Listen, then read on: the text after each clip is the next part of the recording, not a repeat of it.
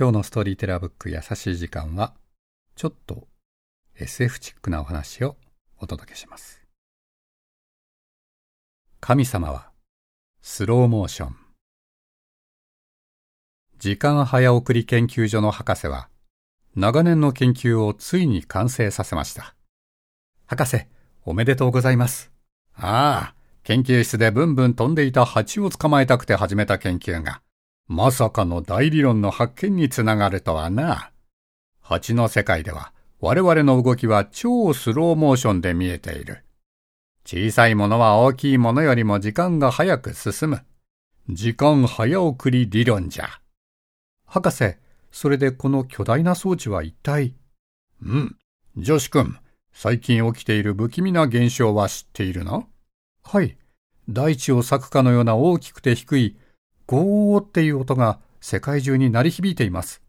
まるで地球が悲鳴を上げているような。そうじゃ。それをこの装置を使って解決するのじゃ。というと、多分この音は何らかのメッセージじゃ。わしの解析ではこうなる。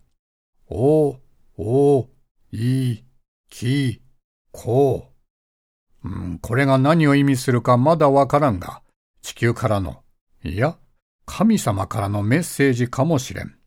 女子くん、もし未来に行ければ、解決できると思わんか？未来に行けるんですか？残念ながら未来に行くことはできんが、この装置の中で時間を早送りすれば、未来が早く来る。我々よりも進んだ文明が生まれるはずじゃ。小さいものは大きいものよりも時間が早く進む。我々を小さくすることはできない。そこで、小さな動物に我々の知能を与え、この装置の中の時間を早送りすればよいのだ。なんだかよくわかりませんが、すごそうです。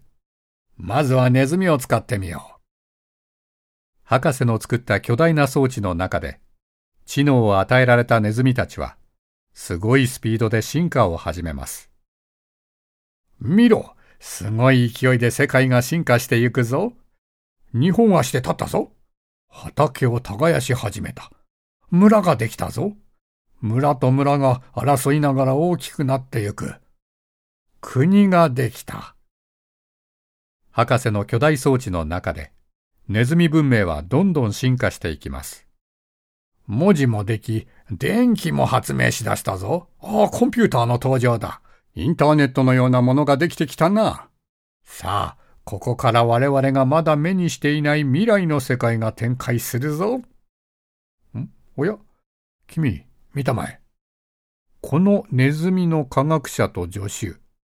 私たちにそっくりだぞ。博士と助手は、ネズミ文明の中で自分たちとそっくりな2匹を見つけました。驚いた。時間早送り装置を使って未来を見る実験を始めたぞ。こりゃ面白い。ちょっと声をかけてみよう。おい、聞こえるか？ごー。おーい。きこー。ネズミの博士と助手が話しています。博士、また不気味な音が。あば、神様からのメッセージかもしれん。それをこの装置を使って解明するのじゃ。